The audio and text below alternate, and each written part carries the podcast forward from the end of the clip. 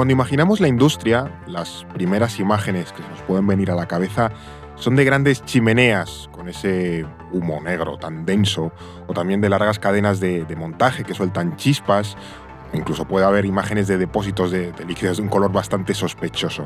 Es decir, esa imagen de la industria, que, podemos llegar a pensar, está bastante lejos de conceptos actuales como sostenibilidad o ecología. Pero sin embargo, la industria juega un papel central en la transición verde que vivimos hoy en día, porque su transformación, o no, decidirá si se cumple esa sostenibilidad y ese eh, mundo mejor que estamos buscando. Por eso hoy, en No es el fin del mundo, hablamos de si es posible una industria sostenible. No es el fin del mundo, el podcast semanal del orden mundial para el tema de hoy nos van a acompañar Alba Liva. ¿Qué tal, Alba? Pues bien, arrancando el año ahí como podemos. Sí, este tema creo que va a ser un poco más optimista que el de la semana pasada, que era de las armas en Estados Unidos. Sí, este es, más, un, es un poquito más optimista. y David Gómez, ¿qué tal, David? Pues vestido para la ocasión, verde, eco-friendly. Eh, Aquí a tope. Bueno, es un poco kaki en realidad. ¿eh? Bueno, pero puede colar, ¿no?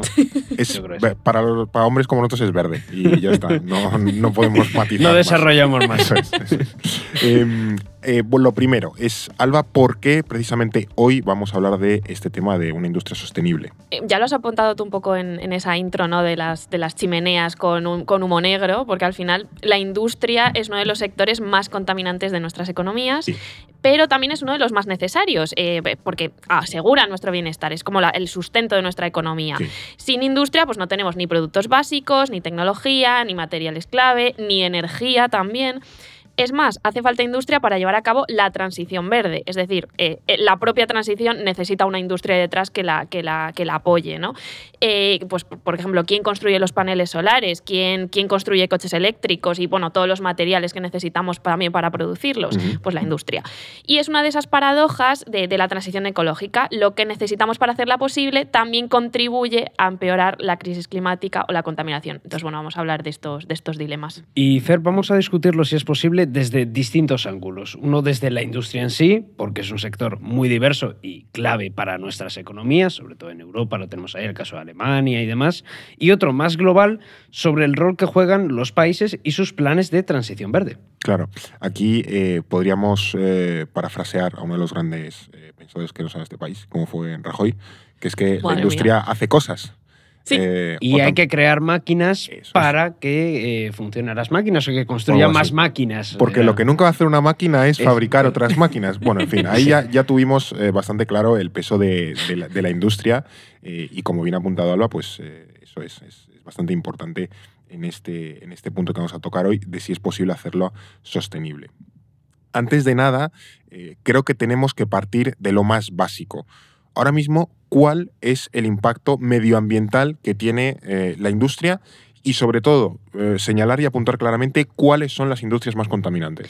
Pues mira, la industria es el sector mm, que más contamina el medio ambiente y que más acelera la crisis climática. Así que es cierto que está ahí la agricultura, que también tiene un peso muy importante, ¿no? Pero bueno, la industria, la industria es eh, la, base, la base clave. Podríamos decir que el que más, eh, porque además es el que aglutina más sectores distintos, ¿no? Tenemos que pensar que la industria es un, sector económico muy diverso, eh, muy heterogéneo y, y, claro, pues con muchos tipos diferentes de impacto.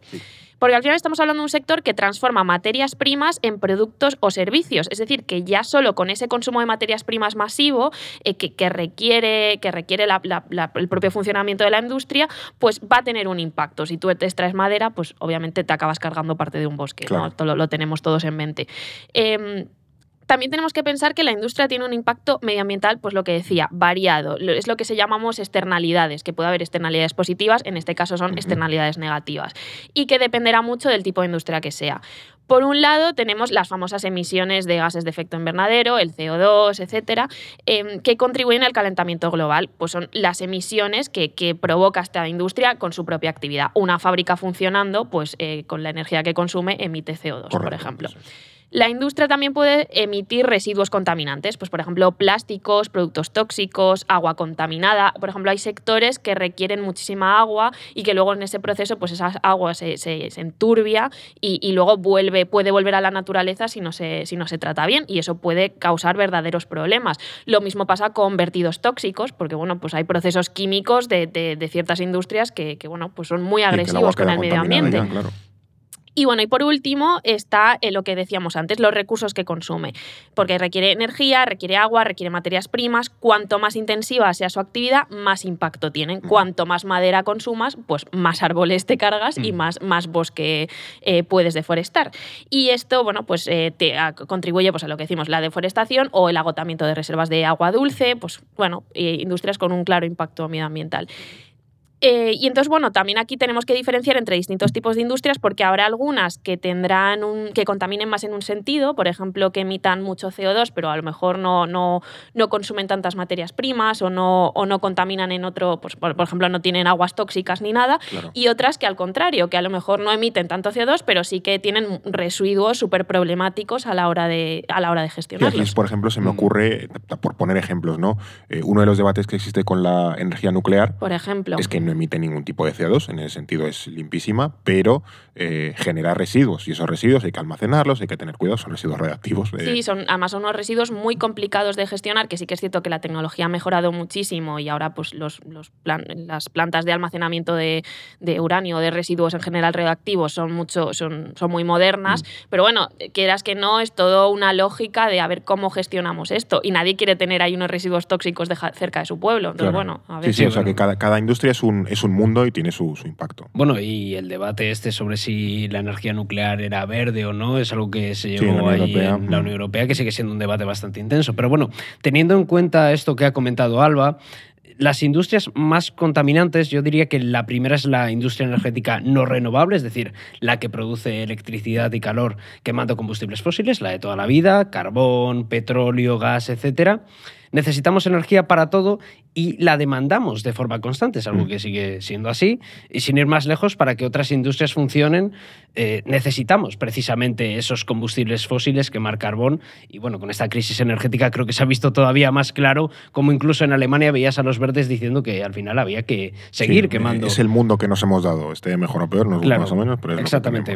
Por lo que ya todo el sector depende en buena medida de emitir miles de millones de toneladas de gases de efecto invernadero. Luego tenemos también la industria alimentaria, como comentaba Alba, pues la agricultura y demás, especialmente la ganadería y la pesca. Eh, por tanto, son emisiones como por los recursos que consume mm. esta industria. Esta sí que es cierto que entra dentro de como del otro sector, ¿no? de la agricultura. Entonces hay veces que no se la mira tanto dentro de la industria, hay veces que dices, no, la agricultura mm, y la ganadería consumen mucho y son como muy contaminantes y aquí depende de la clasificación que veamos, pero bueno, hay quienes lo, califican exactamente como industria alimentaria. Entonces, bueno, bueno ahí pues está lo de los pelos de las vacas y los pelos de las ovejas. sí, sí, sí. sí pero, Eso se considera también, sí, ¿no? Es ganadería. Por eso, por eso. O sea, claro, ninguna tontería, que hay países que tienen millones de cabezas de ganado y que pues las vacas o las ovejas se van tirando pedos y eso te genera un problema medioambiental en, en algunos aspectos, no, emisiones. O incluso también la cantidad de, de, piensos y de este tipo de cosas que consumen, pues generan una agricultura muy intensiva, también muy dañina. Eh, entonces, de hecho, algo que se critica es los problemas de la agricultura no vienen tanto por el consumo humano, sino por esa agricultura que se dedica a consumo animal. Brasil es un ejemplo. Brasil es un ejemplo con la soja, por ejemplo. Entonces, bueno, pues aquí tenemos todo, todo un sector aparte. Luego hay otra industria que también se puede considerar bastante contaminante, que es la industria de la moda, que representa el 10% de la huella de carbono anual. A mí es un dato que me ha impresionado bastante cuando lo he leído. Y es que no es solo que emite muchos gases de efecto invernadero, sino que consume muchísima agua y emite grandes cantidades de residuos plásticos y también contaminantes. Luego está el sector de la construcción eh, y con la demolición de edificios o materiales con los que estos se construyen, que emiten una barbaridad de CO2 a la atmósfera, requiere también una gran cantidad de recursos y genera muchos residuos, la mayoría de ellos tóxicos, y son esa gran fuente de contaminación, especialmente en los centros urbanos, que por cierto últimamente no sé si os pasa a vosotros o solo a mí, pero veo muchísimas obras en todas partes. No sé por qué. Eh, comentario de anciano, ¿eh? Sí. Completamente, pero me pasa. Y te, quedas, te quedas mirando una obra. Con las manos por la espalda. todavía no he llegado a ese punto pero yo creo que seré uno de esos viejos que se queda así. Yo en Holanda, cuando estaba Erasmus, eh, para ver que esto de los viejos mirando obras es como un fenómeno universal. Holanda, ay Dios mío. Eh, no. Voy a santiguar Holanda, Países Bajos. Países Bajos, Países Bajos. Países Bajos. Bueno, Hay que hacer un ¿no me explica sobre la diferencia entre Países Bajos y Holanda. Si el otro día Eduardo se estuvo confundiendo, algo muy propio de Eduardo, entre Corte Internacional de Justicia y Corte Penal Internacional, tú puedes equivocarte bueno, con pero es que al final, como es un término que usamos bien el día a día, pues se te escapa. aquí tengo. un poco, un poco señorita Rottenmeier. claro, la policía aquí de los nombres, en fin. no, pero eh, yo, me acuerdo de ver que había unas obras en la calle y, claro, había señores holandeses baja, apeándose de la bici para ver la, para ver la obra. En plan, hay con la bici puesta, así, mirando. Mirando, y dando instrucciones. Eso sí, sí, está mal alicatado. Fenómeno, fenómeno universal, lo de, lo de viejos mirando obras. Una, fantasía.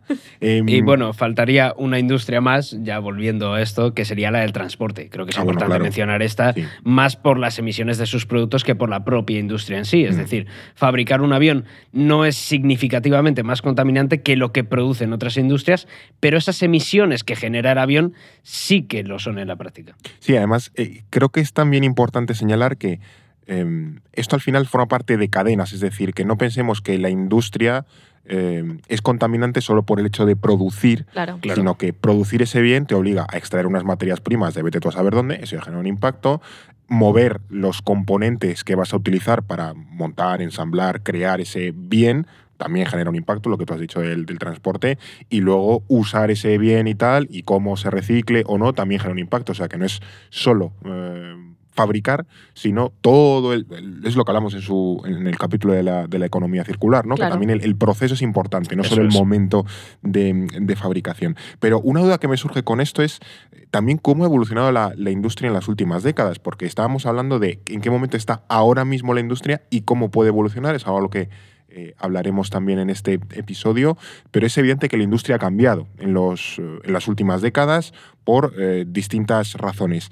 ¿Es ahora mismo la industria más contaminante que antes? Porque, al menos en cuestión de, residuos, eh, bueno, siento que hay como más legislación, más concienciación, que también es importante. Eh, bueno, se, aborda mejor el tema, yo creo. A ver, en general sí que es un sector que ha mejorado su impacto ambiental en las últimas décadas. Eh, pensemos, por ejemplo, que las primeras leyes ambientales de muchos países, de, Estados Unidos, de Suecia, de Francia, eh, datan de los años 70. Eh, y además es en esta época cuando empieza a surgir una mayor conciencia global, más en unos países que en otros, pero bueno, entendámoslo así, de que el impacto de las actividades humanas, o sea, las actividades humanas podían tener un impacto muy grande en la naturaleza.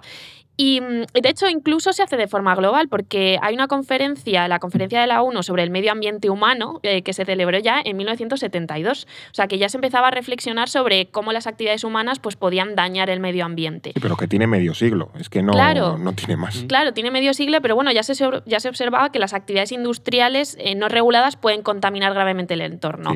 Mm, tal vez no se tenían tan en cuenta las emisiones como se tienen ahora, pero sí que decíamos, bueno, pero es que te estás cargando un bosque, es que has contaminado mis aguas Mm. ¿no? Es que hemos fastidiado aquí este pueblo que está todo el mundo sufriendo de cáncer porque tenemos una industria cercana que, ha vertido residuos sí, cosas que eran como muy evidentes y muy observables. Yo que sé, el mar de Aral ahí, que de un mar grande a un laguillón, un charco consumido por el algodón. Claro, totalmente. Y luego además muchos desastres ambientales de, los más graves de la historia vienen precisamente de la actividad industrial. Todos tenemos en mente Chernóbil, ¿no? Pues es como el ejemplo más clásico.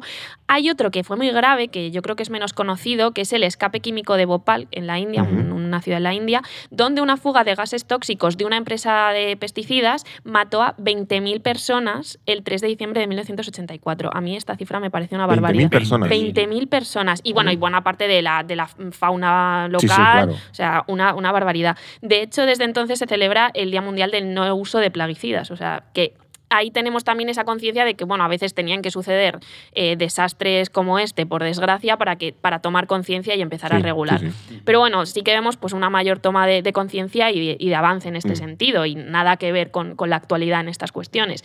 También, por ejemplo, si nos vamos a España, pues tenemos los vertidos petroleros eh, famosos de, o de productos similares en Galicia, ¿no? Pues el, de Urquiola en, 1976, el del Prestige, que yo creo que eso nosotros lo tenemos en mente más en 2002. Ahora tenemos el caso de los pellets también. o sea que, que, al final sí que vemos que a lo mejor hay, hay procesos que son que sí que hay una regulación, pero sí que son más difíciles de, prever o de evitar. Eh, y luego también está muy famoso el desastre de Aznalcóllar, donde una empresa minera vertió millones de metros cúbicos de lodos tóxicos y aguas ácidas en Doñana. O sea, eh. Una, Está mm, feo. Sí, sí, fatal, fatal. De hecho, creo que hubo un juicio hace poco, se, solucionó hace poco. Pero esto, a ver, esto habrá gente que se acuerde. Nosotros me temo que no, hayamos nacido. esto fue en el 76. esto ah, fue, no, eh, no recuerdo en qué año fue, pero, pero fue, hace, hace ya tiempo. Fue hace ya tiempo, desde en una era pretérita a nuestra existencia. Si no os acordáis vosotros, yo menos. ¿eh? ya, la verdad es que sí. Oye, que nos llevamos dos años, listo. Eh, entonces, bueno, por un lado, pues podemos argumentar que, sí, que hay industrias que, han mejorado en este sentido, pero por otro, antes que hablábamos de la moda, hay otras que se han vuelto más contaminantes, simplemente porque han aumentado su actividad. Em, y todos pensamos, por ejemplo, en una, en una empresa minera, eh, pues sí, lo tenemos en, mente que eso va a, ser, va a tener un gran impacto en el entorno, y entonces hay más presión para que esa empresa haga las cosas bien. Pero, por ejemplo, en la, en la industria de la moda no tiene esa asociación tan clara con que es contaminante. Por lo tanto, si antes la gente no compraba tanta ropa, no había industrias ni empresas tan grandes que produjesen ropa eh, y era a lo mejor un mercado mucho más pequeño, su impacto era menor. Mientras que ahora, con este ciclo de tendencias rápidas, con, con este sobreconsumo de, de, la moda constante, con, con, además unas prendas de ropa que duran muy poco, en contraposición a antes que sí que duraban más y pues tenías ahí el, el, la chaqueta de la abuela que te duraba mm. mil años y ahora pues la chaqueta te dura una temporada y luego la tiras. Salvo que seas Edu, que a lo mejor Edu sí que le dura un poquito más las cosas. ¿Eh? Sí, sí. No, hombre, está bien que la, que la ropa dure. Ahora hay una tendencia de, de que duren más las cosas. Estaba mirando de cuándo fue el, ¿Cuándo fue? el desastre de Alcoyar. 25 de abril del 98. 98. Y Vosotros tenéis excusa, yo no. Bueno, yo había nacido, pero creo que no, era, por no iba eso a ser digo, no, no, tenías eh, conciencia, mi conciencia, entonces... Yo creo eh, que no era ni proyecto de cigoto en ese momento. Pues mira, entonces... No, yo sí había nacido, yo ahí ya tenía seis años. De hecho, fue el día siguiente a mi cumpleaños. Madre mía. O sea que... No, pero... Bueno, estarías, estarías con resaca de... Estabas a otras cosas. Bueno, quiero creer que no tenía resaca con seis años. Eh, pero no, mis primeros recuerdos ya están con el, el 11S. En ah, bueno, eso ya, o sea que el 98 era un poco, un poco pronto para mí. Lo que veo es que estamos eh, ante un sector, eh, la industria, ¿no? que lo abarca todo en la economía global. Ahora mismo hay debates de reindustrializar Europa. tendremos las elecciones en Estados Unidos y un debate recurrente va a ser el tema de la mm, reindustrialización del, del país. Eh, aquí, bueno, ya sea porque produce energía, sin la cual no hacemos nada, productos esenciales, eh, materiales estratégicos, eh, sustenta sectores económicos enteros, crea millones de puestos de trabajo. Teniendo esta importancia de la industria en cuenta, parece difícil cambiar ahora mismo la aproximación que puede tener hacia la sostenibilidad. Pero tampoco lo hemos definido claramente qué entendemos hoy por industria sostenible y la pregunta del millón que, la que va este capítulo es si es posible generar una industria sostenible o no. Pues son dos muy buenas preguntas. Por aterrizarlo un poco, Fer, básicamente una industria sostenible es aquella que pueda llevar a cabo su actividad con el menor impacto medioambiental posible. Es decir, una industria libre de emisiones, que consuma menos recursos y los aproveche de forma más eficiente y que genere la menor cantidad de residuos posible. Esa es una definición mm. básica de lo que es la industria sostenible. Que no es que no genere residuos o no contamine, pero que, sea la menor posible. Exactamente, que busque la eficiencia máxima en ese sentido. Lo factible que es esto variará de industria a industria, porque hay algunas en las que será prácticamente imposible, por lo que el objetivo estará en reducirla, eh, esa actividad para minimizar su impacto, y otras donde sí que parece que hay más oportunidades de cambio. También tenemos que hablar del tipo de externalidad, lo que comentaba Alba antes. Por ejemplo, aquellas industrias cuya principal fuente de contaminación sea su consumo de energía, lo que pueden hacer es diversificar, por ejemplo, sus fuentes, obteniéndola de energías limpias. Otras, cuyo impacto sea más diverso, tendrán más frentes que atacar. Mm. Pues reducir el agua que consumen, gestionar mejor esos residuos que generan, etc. Pero pienso también que la industria petrolera, por ejemplo, los hidrocarburos o una industria gasística, hidrocarburos en general, ahora mismo tienen poco margen de actuación. O sea, eh, el petróleo no va a pasar mágicamente a ser, no va a haber un ecopetróleo o un petróleo no contaminante. Sería eh, demasiado bonito, la verdad. Claro, esto es, eh, yo confío en, el, en, la, en la edad de, nuestros oyentes. Es como la, la escena de Los Simpsons, donde, donde Lionel Hutz, el abogado, se imagina un mundo sin abogados. Ay, sí, total. Y todo el mundo está feliz haciendo el corro con margaritas sonrientes. ¿no? Total, total. Sería un poco lo que, lo que podría haber en un mundo sin petróleo, pero es lo que decíamos antes un ideal está muy bien, eh, pero ahora mismo hay un mundo en el que el petróleo juega un papel central desde el fin de la Segunda Guerra Mundial aproximadamente, desde la Segunda Revolución Industrial, y el petróleo ahora mismo está central en nuestras vidas, lo consumimos directa o indirectamente para casi cualquier cosa, y es el mundo al que nos debemos eh, adaptar.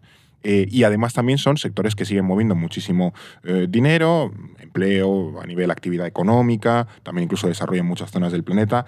¿Cómo encaja, por ejemplo, un sector como el de los hidrocarburos en este paradigma de la sostenibilidad? ¿Cómo, cómo se puede, si, es que acaso es compatible? Claro, es que al final estas empresas están en el punto de mira, eh, toda esta idea de que tienen que los hidrocarburos son como el gran mal, ¿no? De la... el punto de mira de manera justa. sí, sí, no, total, de los sectores que más contaminan, pues es de los que también se tienen que poner más las pilas. Claro, y al final tampoco pueden hacer mucho más que, que reducir su impacto al máximo posible y, y, eso pasa, pues al final un poco por reducir su actividad, ¿no?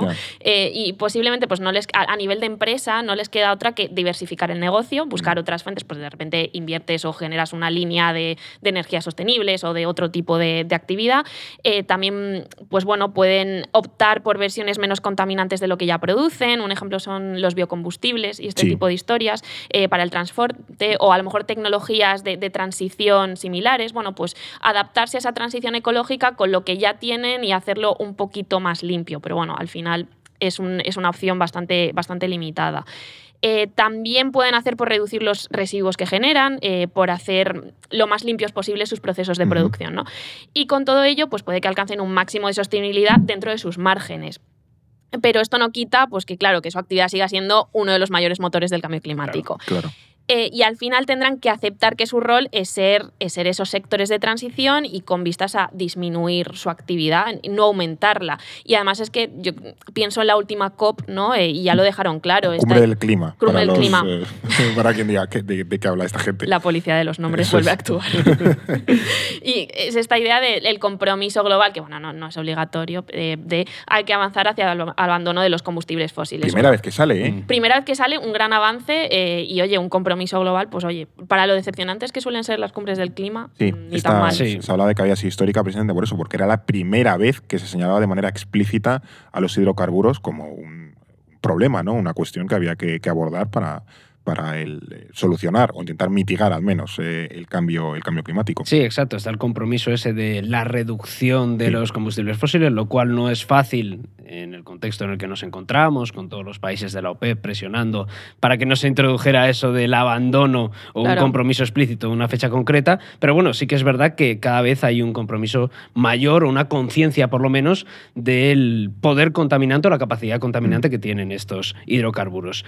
Por otro lado, hay que decir que estas industrias de las que hablaba Alba no son industrias que vayan a desaparecer del todo, estas industrias contaminantes, por lo que siguen teniendo negocio como esas fuentes de energía de transición. Porque al final las energías renovables tienen una capacidad limitada, dependen más de factores meteorológicos, es más difícil acumular la energía que generan y todavía no son lo suficientemente potentes para algunas industrias. Es decir, que vamos a seguir necesitando al fin y al cabo esas energías fósiles mientras mejoramos nuestras capacidades. Y la clave, al fin y al cabo, es lo que comentábamos, disminuirlas al máximo posible todo lo que se pueda. Sí, que al final una siderurgia, por ejemplo, que es una industria electrointensiva, pues a lo mejor con paneles solares todavía no puede, no puede funcionar, ¿no? O sea, pero eh, también hay que confiar, por así decirlo, en el, progreso tecnológico claro. y que poco a poco ese tipo de... Eh, bueno, de fuentes de energía serán eh, más capaces de alimentar pues, más demanda, por así decirlo. También que abaraten costes, que no sean tan caras, eso también es un tema importante, un poco... Sí, pero o luego, por ejemplo, también en estas industrias electrointensivas, eh, pues bueno, claro, tú dentro de los hidrocarburos tienes una serie de opciones. A lo mejor pues no puedes tirar de paneles solares, pero no lo sé, ya aquí dependerá de cada industria, puedes tirar en vez de carbón o de petróleo, de gas, que tal vez, bueno, sí, sigue siendo contaminante mm, significativamente, pero lo es menos que las otras opciones. Pues ahí en ese tipo de transiciones se puede ir haciendo de cada vez ir disminuyendo más, ¿no? Sí, o, lo que decíamos antes, si uno de los eh, sectores más contaminantes es el de los transportes, puedes ir de combustibles fundamentados en, por ejemplo, el, petróleo a combustibles bio, que sean biocombustibles o que estén eh, sustentados sobre el, gas natural. O sea que hay, hay alternativas y ahora pues eh, también incluso los otras industrias, ¿no? como la industria automotriz o la aeronáutica, pues que empiecen a diseñar, por ejemplo, motores que ya se puedan alimentar con ese tipo de, combustibles. Acuérdate cuando hablábamos de la Fórmula 1 que hablábamos de los combustibles sintéticos, ese tipo de alternativas que, permiten precisamente facilitar una transición. Ahora David está, está triste porque, claro, como no hay Fórmula 1 estos meses. Se, se, me, se me está haciendo largo. Pero ahora está el Dakar, ¿eh? Ah, bueno. Entonces, estoy entretenido. estamos con otro, tipo, otro, otro Carlos Sainz.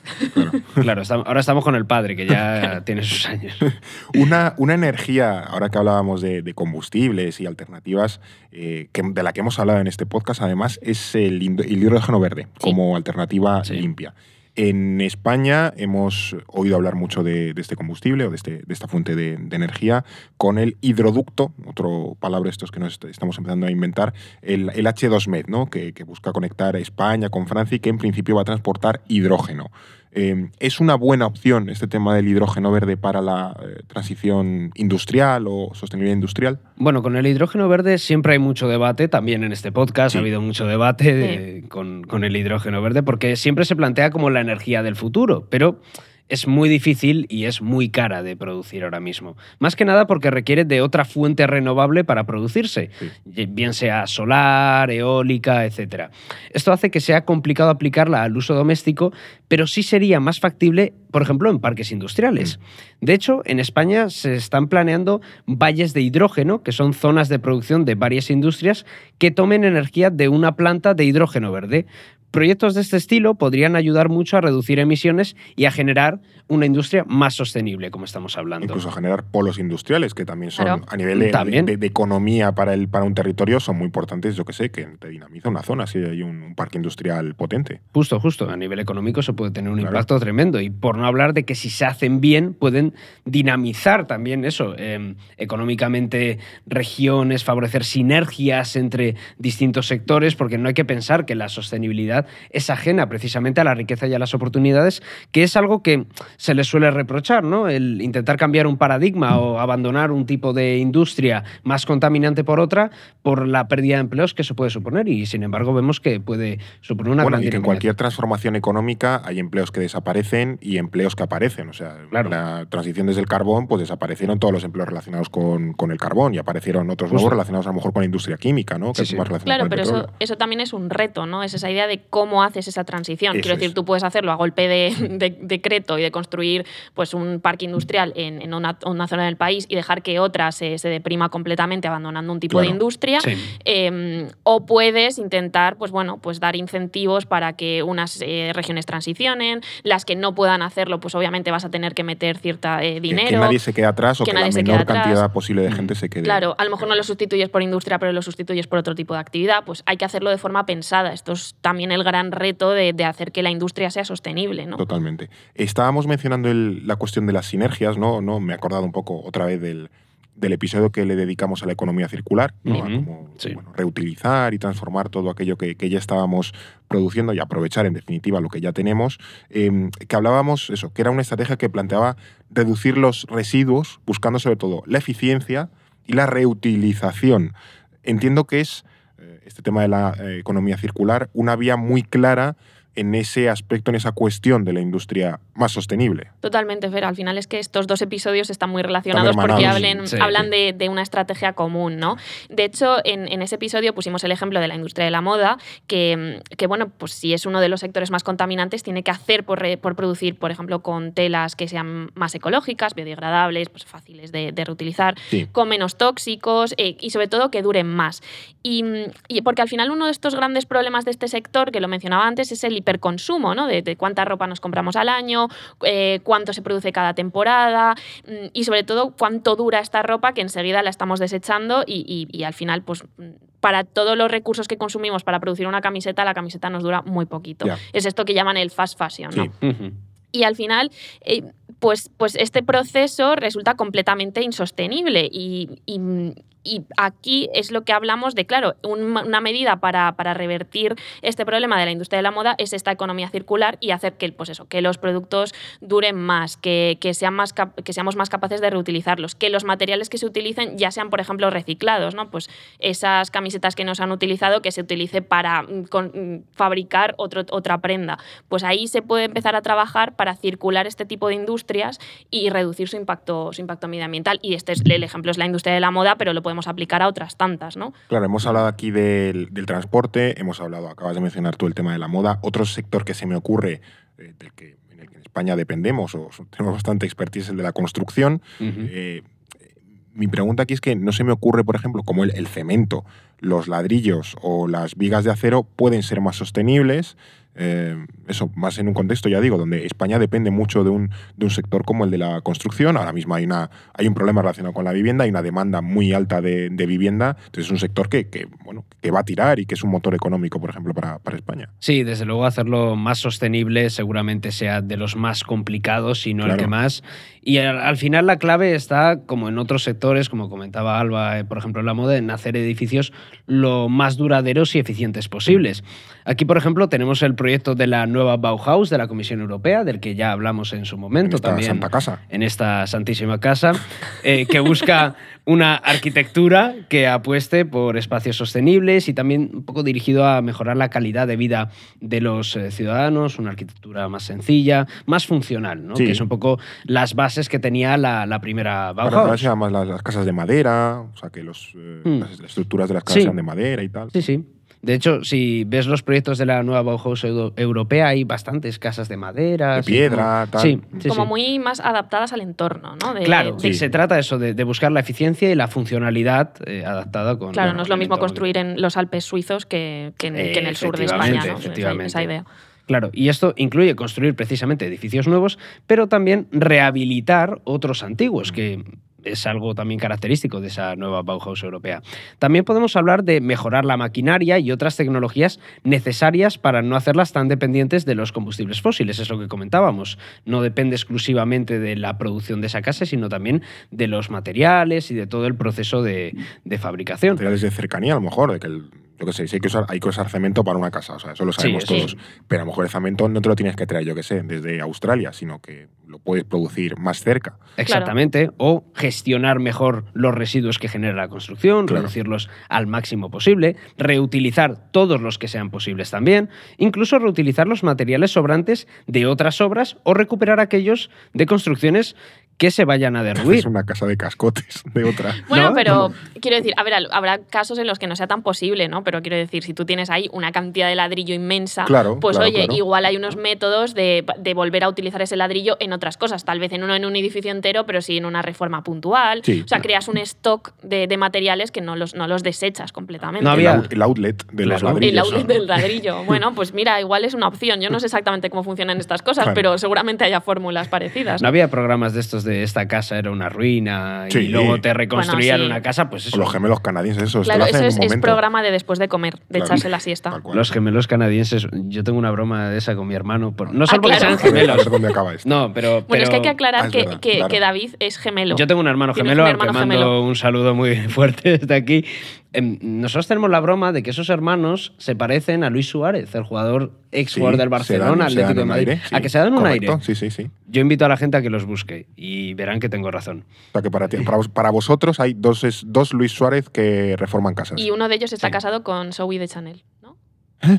Eso no lo sabía. Sí, se, casó hace poco. Que, jura, igual, igual me estoy confundiendo, que yo soy muy dada a confundir gente, ¿vale? pero igual es el otro, gemelo. claro, pero. O a lo mejor Luis Suárez se ha casado. no, no, no, no. Pero juraría que, que uno de ellos se ha casado con Zoe de Chanel hace, hace poco. Bueno, pues les deseo toda la felicidad del mundo eh, y, que, y, que, sigan reformando y que sigan reformando casas. Em, porque todo este cambio de mentalidad eh, del que estábamos hablando para generar una industria más sostenible no solo requiere de la voluntad de las empresas, que está muy bien, o de los consumidores, que está muy bien, echar los residuos eh, pues, en el amarillo, en el azul y tal, que eso está, está muy bien. Cosa que no hacemos en esta empresa. ¿eh? ya estás sacando los trapos sucios de esta oficina. Pero no se chiva todavía, tío, que nosotros... No he dicho quién, he dicho que no se hace. no he acusado a nadie. Disclaimer, aquí intentamos reciclar eh, en la medida de nuestras posibilidades. Eso es verdad. Bueno.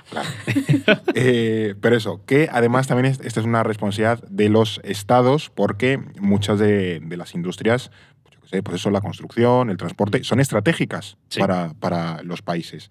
Y no todos están dispuestos a regularlas o a ponerles freno, también como una manera de atraer eh, actividad económica. ¿no? Em, también hay que decir eso, que el, poder industrial en el mundo no se reparte de forma homogénea, también lo, apuntó Alba antes, pero ahora mismo, eh, ¿cuáles son los principales focos industriales del planeta? ¿En qué se especializan? Bueno, ¿cómo un poco está la geopolítica de la industria ahora mismo a nivel mundial? Pues mira, la geopolítica de la industria o esos focos industriales del mundo al final coincide con lo que entendemos por el mundo más desarrollado, ¿no? Eh, pues, pues es decir, Europa, Estados Unidos, Japón, Australia, China, India, luego también eh, países asiáticos como los tigres asiáticos, y esto que sí Corea del Sur es un pepino industrial. Corea del Sur es un, eh, pues tiene muchísima industria. Bueno, pues esta idea no quiere decir que otras zonas no tengan industria, porque al final hemos visto que es un sector tan variado que, realmente, bueno, pues ahí a lo mejor tienes una industria maderera en, muchos países, ¿no? De este tipo de historias.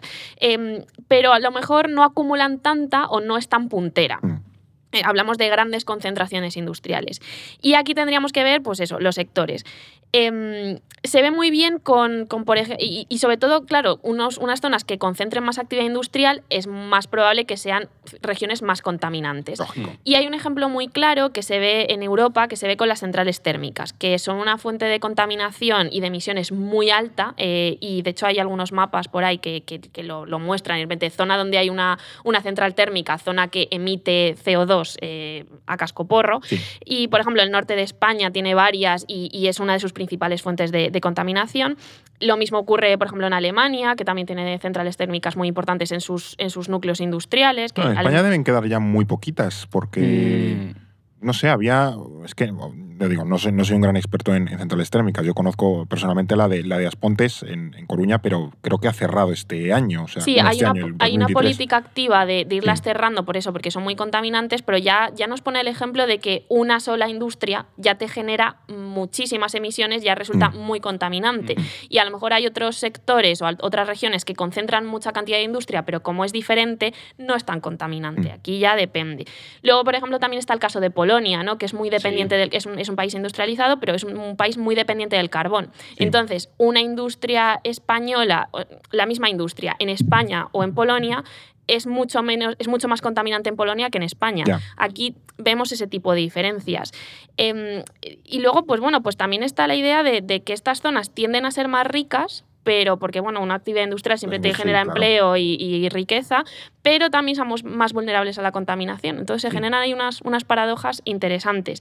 Y de hecho, pues en esta Europa vuelve a ser ejemplo, porque Alemania, Reino Unido, Polonia, de nuevo, España e Italia son los mm. países que más gases emiten, pero también porque son las economías más grandes. Claro. Bueno, ¿cómo se nota ahí lo que tira Francia de la nuclear? Porque no ha mencionado a Francia. Claro. Y es precisamente es lo que comentábamos antes cuando hablábamos de la energía nuclear, que es una de sus grandes bazas. Eh, la cuestión de que en las emisiones es una energía limpia. En términos de CO2, vamos. En términos eso, de CO2. luego está el tema de los residuos, pero ahí esa es la clave, es eh, la otra cara de la moneda, ¿no? De todas formas, esto nos indica que también tenemos que mirar cómo se compone la economía de un país para medir su contaminación. Claro. Eh, porque obviamente estas zonas industrializadas van a contaminar más. Pero, por ejemplo, en relación con su PIB, los países europeos que más contaminan son Estonia, Bulgaria, República Checa y de nuevo Polonia. Polonia sí que tiene un problemón en este sentido, de hecho lo comentamos en el episodio que hicimos allá por octubre así sobre Polonia, la dependencia extrema que tiene el Estado polaco con el sector del carbón. Además que justo hay un, hay un, patrón en esos países que has mencionado, que son economías exsoviéticas. Eso es. Y donde la Unión Soviética, por un lado, era muy industrial y por otro lado, era poco nada eco-friendly. O sea, llegó, llegó como muy tarde. Entonces, claro, esos países todavía beben mucho de esa herencia eh, industrial soviética de pues unas, unas fábricas, unas... Eh, unas industrias que, aunque sean potentes, eh, son muy, muy contaminantes y tienen pendiente ahí los, los deberes para, para hacerlas más eh, sostenibles. Em, viendo cómo se reparte esta fuerza industrial en el, en el, mundo, entiendo que estos países, los que hemos mencionado, ¿no? Eh, son los más responsables de para precisamente apostar por esa sostenibilidad. Em, y es lo que decíamos, no va solo de las iniciativas de las empresas o de la presión que se puede hacer desde la sociedad, sino eh, que también hace falta regulación específica incentivos por parte de los gobiernos para que se avance en este aspecto. Ahora que estábamos con Europa, ¿qué planes, por ejemplo, tiene la Unión Europea para hacer más sostenible la industria? en un contexto que hay una reindustrialización en marcha, o sea, que son como dos, dos piezas que van a la par. Sí, pues aquí de nuevo hay que mencionar el Pacto Verde Europeo, que es el que reúne toda esa estrategia de la Unión para lograr ser neutral en emisiones en el año 2050 y ya hablamos de sus planes de economía circular, porque esto incluye, por supuesto, al sector industrial del que estamos hablando. Pero esto se eh, concreta más en el Pacto Verde Industrial, con el que busca favorecer una industria de emisiones netas que le permita alcanzar ese objetivo, precisamente. La idea es atraer inversión hacia industrias que trabajen para esa transición energética. Véase energías renovables, tecnologías que la hacen posible, etc. Luego, sobre el tema de la reindustrialización, es una idea interesante porque es cierto que hay regiones europeas que habían perdido esa fuerza industrial eh, clásica. Pienso sobre todo en esa parte nororiental de Francia, por la zona de Lille, por ejemplo, la frontera con Bélgica. Y, en España también eh, lo vimos mucho con industrias extractivas como la minería, de las que vivían muchas regiones y luego fueron paso a una economía más centrada en el sector servicios. La industria pesada del norte, Asturias, País Vasco. Efectivamente. Y los planes para avanzar hacia una industria sostenible buscan que sea una oportunidad económica, justo lo que comentábamos antes, generar empleo y riqueza transformando la economía. muy cualificado también, que es importante decirlo. Sí, sí, justo. Y ahora bien, esto no quita que en sectores con más dificultades de transición pueda haber problemas mm. en esa transición, pérdida de empleos o depresión de las zonas que están vinculadas a esa producción. Es lo que comentábamos. Eh, cuando se producen transformaciones socioeconómicas, va a haber regiones o va a haber empleos que se pierdan y va a haber otros que se van a generar. Mm. Y esto puede provocar muchas reticencias, porque la idea de primeras es buena, pero no va a tener resultados perfectos y va a haber oposiciones. Claro.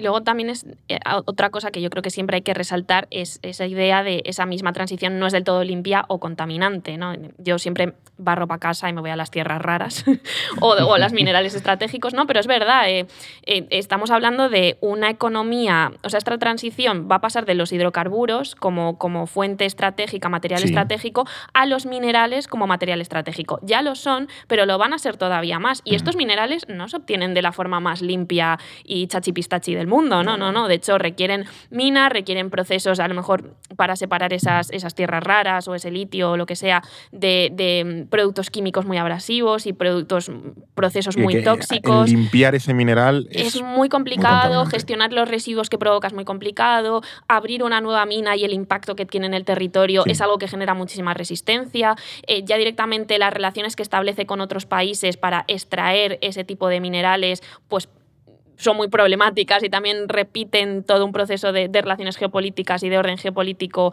que, se equipara al petróleo, ¿no? no es más positivo ni, ni, menos, ni menos desigual o no tiene por qué serlo. Entonces, o también está el problema de cómo se deslocalizan eh, las industrias más contaminantes. Bueno, yo quiero un norte global que sea súper limpio, súper tecnológico y súper avanzado, pero al mismo tiempo requiero de, de, esos procesos más contaminantes que, bueno, pues que estén en otro país y yo miro y me hago un poco el loco. Pues eso también es algo, unas dinámicas que vamos a tener que tener presentes en todo este proceso. Bueno, de hecho, sin ir más lejos, en España, en la península ibérica en general, tanto España como Portugal, lo hemos visto con el tema del litio, toda la controversia que genera, la apertura de minas. Norte de Portugal, zona de Salamanca, Zamora, Orense. Exactamente. Sí, sí. La, minería es, eh, es importante, ¿no? Eh, por no, eh, bueno, estamos hablando ¿no? aquí un poco de cómo se mueve la, geopolítica mundial en torno a la industria, también hay una competición en cuanto a eh, estas transiciones, porque los, los planes europeos suenan muy bien, pero una de sus principales, no sé si amenazas, pero sí competidores, es el Inflation Reduction Act de Estados Unidos. Es, bueno, aquí creo que hemos hablado de él alguna vez, es el plan que tiene Washington para acelerar su propia transición en verde. Es un plan, bueno, de incentivos mucho más atractivo que el, que el europeo. Eh, no sé qué impacto puede tener esta apuesta de Estados Unidos por, por esos sectores industriales, de nuevo, en un, una tendencia ¿no? que viene desde el primer mandato de Trump, ahora estamos en, año, en año electoral, volverá a salir otra vez el tema de reindustrializar Estados Unidos, bueno, en fin. Pues el IRA, que claro, confunde mucho, pero es la cómo se acota esto, es uno de los, de los grandes miedos, yo diría, de, los políticos europeos, eh, porque puede desviar muchísima inversión a Estados Unidos y, truncar estos planes de transición verde. ¿no? De repente presentas un, plan de años muy, muy atractivo y hace Estados Unidos y dice, ¡pum! Aquí vengo yo con mi con política. Subsidios del copón, tal. Y, y, claro, y entonces, bueno, es cierto que sí que han negociado y han llegado a consensos para que no sea tan, pues, pues tan perjudicial para la Unión Europea, pero podría dejar a las industrias europeas con una transición a medio gas, ¿no? Eh, que, cueste mucho más implementarla. al mismo tiempo puede ser un gran dinamizador de la economía estadounidense hacia un modelo más limpio. Ahora bien, también hay que recordar que Estados Unidos es uno de los grandes contaminantes globales, que tiene una extensa producción de petróleo y otros combustibles fósiles, por los que además ha apostado mucho en los, en los últimos años y, sigue apostando. Y ahí también tenemos que ver las diferencias y las dinámicas regionales internas de, Estados Unidos. Habrá, habrá estados con industrias eh, mucho más limpias. Estados de Estados Unidos. Estados de Estados Unidos. claro. Eh, con industrias mucho más limpias y que apuesten por toda esta idea de la transición verde y otros que sigan pues, profundizando en el extractivismo y en hidrocarburos. Tampoco tienen una regulación tan estricta como la europea en materia de, por ejemplo, de residuos y de, contaminación. Son un poco más dejados en esto. Sí. Y, además, eh, también tenemos que tener en cuenta su propia polarización interna. En, Europa, por lo general, dentro de ese espectro político, hay bastante consenso sobre la importancia de luchar contra, contra el cambio climático, con, sus matices y con sus historias, pero bueno, estamos... es más homogéneo. Es más homogéneo. En Estados Unidos hay sectores muy importantes en los republicanos que directamente niegan el cambio climático, lobbies que trabajan por, por esta idea y bueno, pues podemos decir que el IRA es una política muy importante, pero no lo soluciona todo. No, no, va, no va a transformar eh, Estados Unidos de, hoy para mañana, básicamente. Y la tercera pata de este banco, de este ecobanco, es China, eh, que quiere pasar de esa industria manufacturera, aquí también hemos hablado en otros episodios del, modelo económico chino, y quiere pasar de esa industria, bueno, del Made in China eh, a otra más tecnológica, más cualificada, en fin, un poquito mejor. ¿Entra en los planes chinos ser más sostenibles? Por lo menos ahora lo están vendiendo así. Sí es cierto que China ha apostado por mejorar esos estándares ambientales, reducir el impacto de sus industrias. Lo hemos visto con esta reconfiguración de la nueva ruta de la seda o esta nueva ruta de la seda 2.0 que quiere crear proyectos menos ambiciosos, quizás más sostenibles, pues precisamente esta transición energética. es muy de carbón, China, por ejemplo. Claro, y es un país que, tiene unos índices de contaminación muy grandes, entonces necesita impulsar esa transición energética. Pero al final es una tarea titánica para un país con unas tasas de crecimiento tan aceleradas históricamente y con una población que demanda tanta energía y tantos productos. Hay que recordar que China es el principal importador de petróleo del mundo, entonces es muy difícil para un país que demanda tanta energía impulsar una transición hacia las energías renovables. Pero ya hay ejemplos interesantes. Por ejemplo, en 2015 lanzaron ese plan Made in China 2025 en el que contemplaban incentivos para lograr una industria más sostenible, reduciendo su dependencia de los combustibles fósiles, esa generación de residuos, etc. Y otra cosa bien distinta hasta ahora es que lo hayan logrado porque para empezar les queda un año. No sé cómo irán, pero... Hay que ponerse las pilas. Se les acaba el tiempo. el workbook. Eso es. Los deberes es para mañana. La cartulina es para mañana. Exactamente. Em, Europa y Estados Unidos han sido las regiones que más han contaminado a lo largo de la historia, pero ahora China, es lo que decíamos, les supera en volumen de emisiones anuales y también es el país que más emite al año. Y como Estados Unidos, su contexto interno no ayuda a que vayan a dejar de lado las industrias más contaminantes en el corto plazo, precisamente en ese momento de reactivación económica tras la pandemia del coronavirus y esas políticas de cero COVID. También están incurriendo en dinámicas preocupantes, como la deslocalización de su producción más contaminante o que más residuos emite a otros países, por ejemplo, a los países balcánicos, especialmente a Serbia, que e, era algo bastante curioso. Tienen como compran bastantes fábricas o invierten en, fábricas En, Serbia y en los países balcánicos para externalizar esa contaminación. Y, eh, por otra parte, hay que decir que es de un país o una actitud de país rico. Ya. sí, sí, deslocalizar y externalizar tu producción contaminante es, muy de país rico. Y también, por no hablar de, todo este, más allá de China, ¿no? de, todo este sistema perverso de, las emisiones netas, que, bueno, pues era como una gran idea, pero luego... los derechos de emisión. Los derechos de emisión. ¿no? Un, día le podemos dedicar un, episodio, aunque sea cortito, a, explicar cómo funcionan esos derechos de emisión y cómo se compran y se venden. Sí, sí, porque te genera toda una dinámica geopolítica de relaciones internacionales muy interesante. Que bueno, esto lleva a muchos países contaminantes a comprar créditos de carbono mm. para compensar los que, los que producen ellos, de, pues, de, industrias o de otros países que no producen tantos.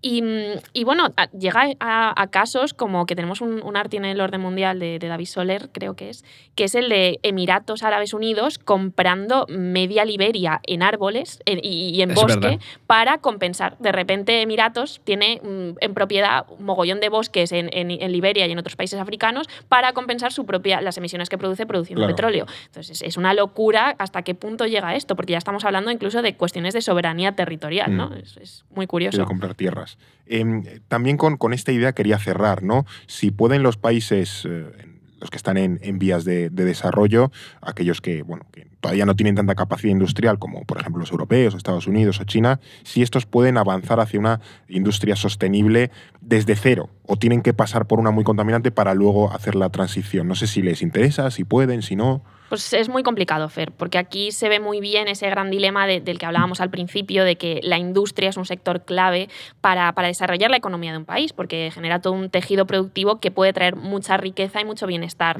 a sus ciudadanos. Cuando estamos en un país rico, ya acostumbrado, que ya tiene de años y de décadas todo ha estado más asegurado, pues es más fácil tal vez plantear estos cambios, pero en un país que precisamente aspira a construir estos estados de bienestar, pues eh, renunciar a esa industria es, muy, es, muy complicado, ¿no? Porque, bueno, pues hay países que o bien tienen industrias muy contaminantes o bien no tienen apenas industria y, van a ser muy reticentes a decir, yo es que tengo una unidad de fábrica que, vale, contamina mogollón, pero es que es la unidad de fábrica que me, que me genera más empleo y más riqueza en esta región. No puedo renunciar a ella o, directamente quiero construir una. tengo... o a lo mejor no tengo los recursos para invertir en esa renovación, en esa sostenibilidad de la, de la fábrica.